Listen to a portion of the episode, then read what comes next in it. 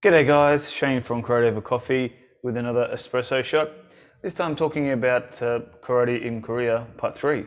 Um, also about how I found my dojo uh, and um, my experiences in that in that dojo. So I moved to Korea in 2004.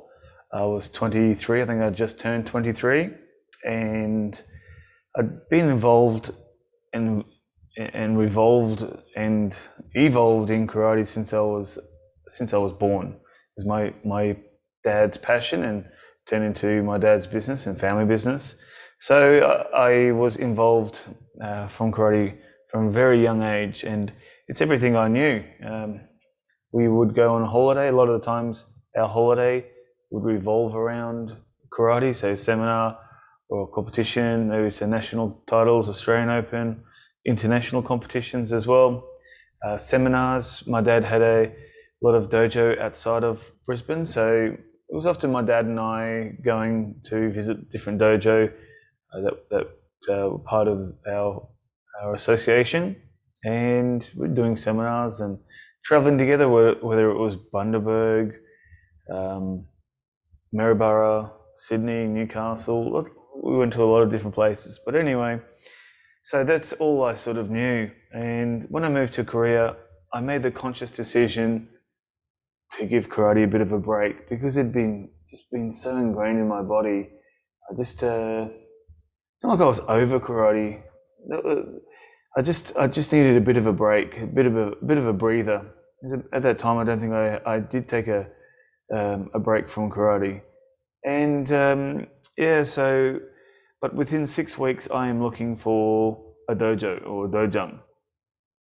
So my wife got onto the Korean Google back then. That was 17 years ago. Um, I don't even know if Google was a thing. I can't remember. But anyway, so she's looking and found a Kyokushin dojo. So it was near where we live. So I went along and um, probably within the first 15 minutes, the instructor asked me to leave. He uh, he was only a green or a blue belt, and he was embarrassed about teaching me, and said he, he didn't want to want me in the class. Um, so uh, I wouldn't have stayed anyway. So it didn't really bother me, but it was a little bit insulting. So anyway, moved on to the next place, and it was a taekwondo place.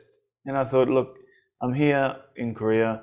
I may as well do taekwondo, but um, I did maybe two or three classes, but it was too similar and, and too totally different as well. So both kicking and punching, but the way that the punch is delivered or the way that the poomsae or kata is done, um, it's it sort of went against our the way that we did our karate. So our, our karate is the shortest distance from A to B, straight line, you know, the shortest distance However, in Taekwondo, it's, and this is only my experience in this particular dojang, wasn't that. It was big moves. I mean, Taekwondo, yes, it did evolve from Shotokan karate, and um, and from there it sort of um, changed and, and, and altered. But the origins of Taekwondo is is Shotokan karate or Shoto style um, karate. You have Tang Soo Do as well, but the, anyway, that's a different subject. So and then uh, so I just found it too too similar um, the way that we moved and the way that we didn't move. And then uh, in the same dojang, they also took hapkido. So we had done a lot of jujitsu or Japanese jujitsu within my karate system uh, from the early 90s. So I had already an understanding of joint locks and and and takedowns and break falling and um, so I already had a long experience in that, and I thought this will be fantastic to add a little bit more to to what we did. Um, but again, and this is only from my experience, the place that we did it, there was a lot of acrobatics. It was uh, uh, jumping on those little um, uh, um, square. Um, what are they called? The little trampolines, little little square trampolines we jump on it and then do a flip and, and land like in a break fall. Um, things like that are just really, it really annoyed me. And it, it was more like, I don't know, it was less martial arts and more acrobatics.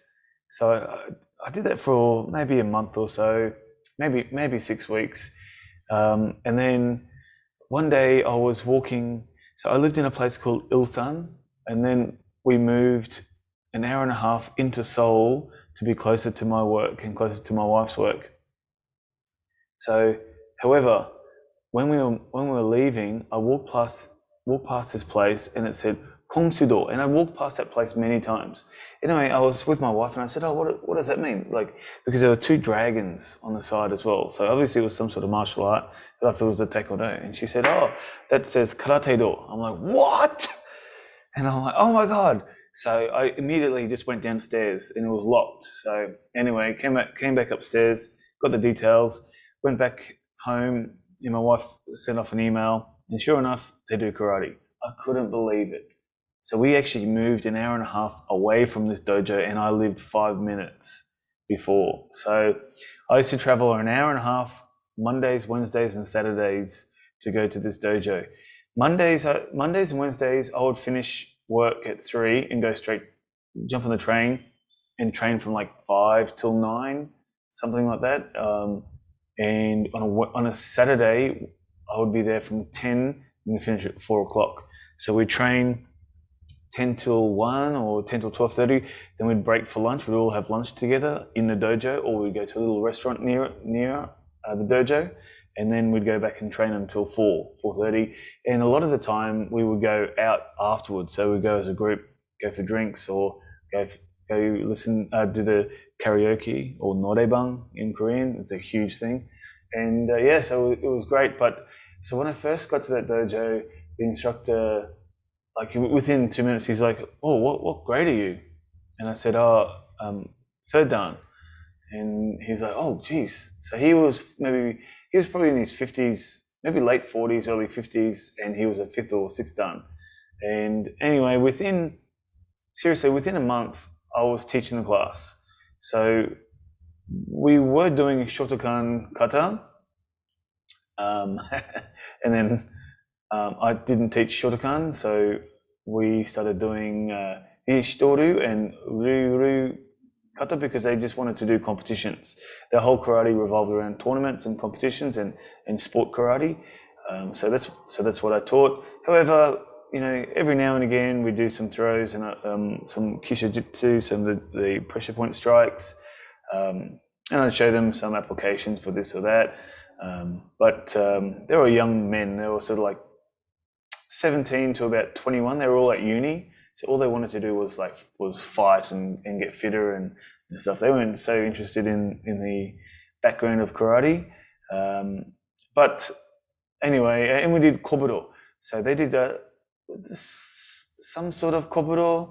Um, so I introduced a couple of kata, and it's funny because we were, I was telling them about kama, um, the little sickle. Um, little farm. It looks like a little farming tool. And anyway, so I was telling him about it, and, and a guy said, "I'll be back in five minutes." And he raced out, came back.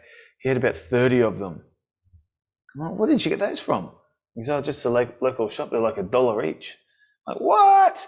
So you know, in the West, we pay yeah 40 80 120 dollars more you know if you're importing them um, for kama and in korea and in okinawa too and, and probably Japan, uh, they are cheap. They are they they just at the local hardware store. but uh, anyway, the ones that we that we had in Korea, they were they were live, they were sharp. So we put tape we put tape on them, and I showed them how to use um, the kama. I think we did maybe kanigawa, um, and yeah, so that that was that was cool. But uh, yeah, so after about a month of of training, I was teaching almost all, all, definitely all the classes that I was at. I was teach, teaching those classes while the instructor sat in the office um, drinking and smoking, and uh, and I was still paying my fees. That was so that was a, that was a little bit annoying, but um, so yeah, that's that's how I found that that first karate dojo, and wasn't long after that I left um, left and started my own started my own dojo, dojang. Uh, called it Koshinkan Karate Dojang, I think. Um, and the, the reason I left was I was still paying fees and still teaching. And then when when I suggested to the instructor, um, or sorry, the owner of the business, hey, I, I'd like to get paid if I'm teaching, um, and he said no problem. But it, but instead of you know, well, what what he did was he charged everybody triple, or, or, or close enough to triple the price, and then blamed me for it. Um, so anyway, I, I left and started my own dojo. Um, and instead of teaching just well, I mean, I taught karate, but instead of instead of speaking Japanese or speaking Korean, I spoke just English. So left leg forward, hand out, fist on the hip, hey, look to the front. So everything was in English because uh, I was an English teacher as well, and it um, Korean mums, dads loved it. So they sent little Johnny along because he was learning English from an English speaker. Um, they karate, no, no, they weren't. They weren't that keen on on karate. Like that's not the reason that they came because it was karate. They consider karate to be Japanese, and um, um, but yeah, so that's that's how I started my own dojo. And then it wasn't long after that I moved moved back to Australia. Um, I did, we I did have a lot of members to, at the start, um, but I I had to close it to come back and take over the dojo in Brisbane. So anyway, that's just a, one, a, little uh, story about my karate experiences in Korea. Uh, if you have any questions, let me know. I'd love to hear it. Cheers. See ya.